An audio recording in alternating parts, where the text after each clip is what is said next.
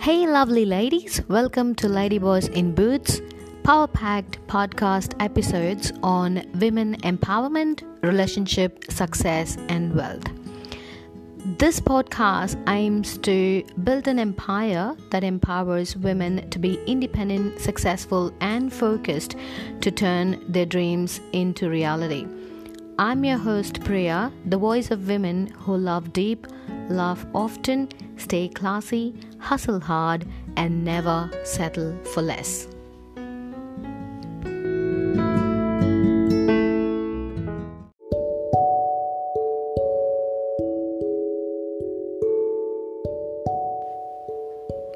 Today, I'm going to be sharing my thoughts about how to be a leader without a designation. So, usually, you call someone a leader or a boss when they have a specific designation designated for their role. But I'm going to be sharing you my personal experience in my new job, which I'm technically in my week 3. In these 2 weeks, we were basically training on the process and I would say I have outperformed most or all of the uh, trainees who were there in my team, and every um, other person in different um, branches who have been in that workplace for years have literally been surprised with my performance in the last two weeks. So there's no need to have a designation to show your traits, which can be a front runner. So that is what I call a leader. So you need not have a team or manage a group to be called a leader. The traits, the qualities that you portray yourself in front of the crowd that would help you to show yourself or project yourself as a front runner in the particular group is more of a leadership trait, according to me. So, first and foremost thing for or probably I would say the quality that is mandatory to be called a leader would be confidence. Now, when I say confidence, there is a very slight difference between being overconfident and just being confident. So, when I overconfident or when I show overconfidence, it'll be more of blowing my own trumpet. But when I say I'm confident, I act sassy, classy, and very controlled in every action that I execute. Now, when can I have complete control over all my actions? When I have thorough background knowledge in what I was doing. My previous job, I wasn't satisfied with my performance during the early stages because I had no idea about gambling, I had no idea about sports, and I was fairly new to the Australian uh, work culture. So, all these never let me show my confidence during my initial days. Okay, whereas now in this particular job, it is more of recruitment. It is more of customer service. It's more of people skills and negotiation and conflict resolution. So which i'm basically good at as an individual. So it was just a platform for me to showcase how much i can manage people how much i can relate and build networks and relationships. So I was confident in my own skin, I should say. And I thoroughly studied the concept, the knowledge, the compliance procedures associated with my role. So when I mastered the knowledge, confidence automatically seeped in, or I could project. I wasn't overconfident, I was still humble, I was hustling throughout the day, and that was the main key in everybody, everybody, my trainer other staffs in my same designation or even my I would say people one step above me in terms of designation were awestruck with the results that I could produce in two weeks. And second thing, very important thing is appreciating everyone.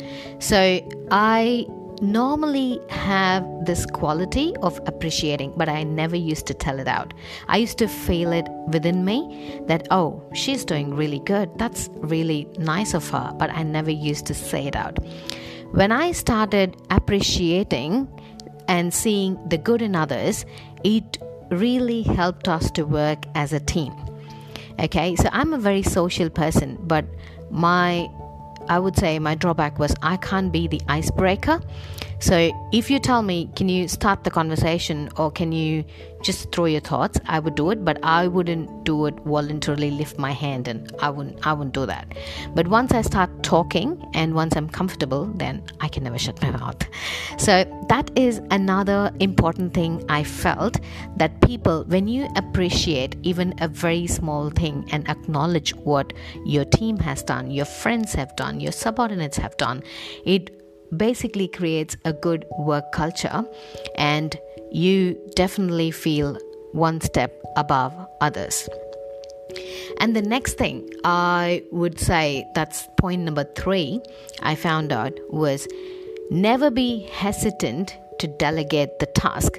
So, the art of delegation itself is very challenging.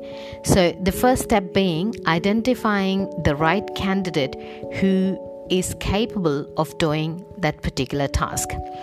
And the second very crucial thing is telling them in a way which is not very bossy or not very submissive. So it requires a bit of both to delegate the right task to the right person and get the task done. This is a very important trait when you're working as a team and you when when you want to get things done. I was very shy and hesitant in requesting people to help me. So if if the others have done, if I'm taking some extra load, I would be hesitant in asking them to share my work or help me to finish it. But when I reached to the stage where I knew this is the person who can do this task, I can delegate and I can request, can we do this together? Or can you please get this one done for me while I do this? So it is a very sportive spirit that people would take it depending on the tone, depending on the attitude that you carry towards your coworkers. And another thing is very uh, crucial uh, when it comes to team play is conflict management and problem solving. So it's basically staying neutral and empathizing with the team member or the subordinate or your management. So if the manager or your superior they have a problem with me and they're going to tell me something, I used to take it very personally. They are blaming me as an individual. But now I'm refined and mature enough to understand they only want to refine the process and get the best out of you. So I take it in a constructive feedback and don't really view it as an issue or as a criticism, whereas I use it as a constructive feedback to refine myself. And this has helped me to resolve conflicts between the team members. So when I say it, I say it in a way that, okay, this is not going to be at you personally, this is just to improve and work things done.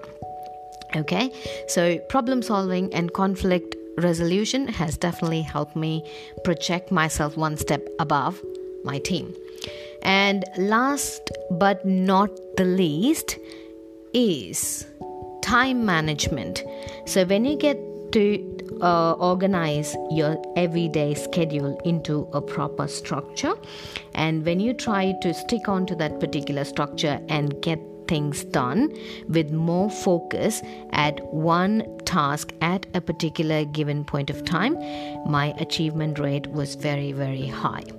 Okay, so prioritizing, planning, organizing, and increased focus on a single task at any given point of time, following a structured method to delegate the task, get things done, and finish the tasks assigned has definitely helped me to be a leader in the workplace and set a very good role model or an example for others who are in my team and who are yet to come.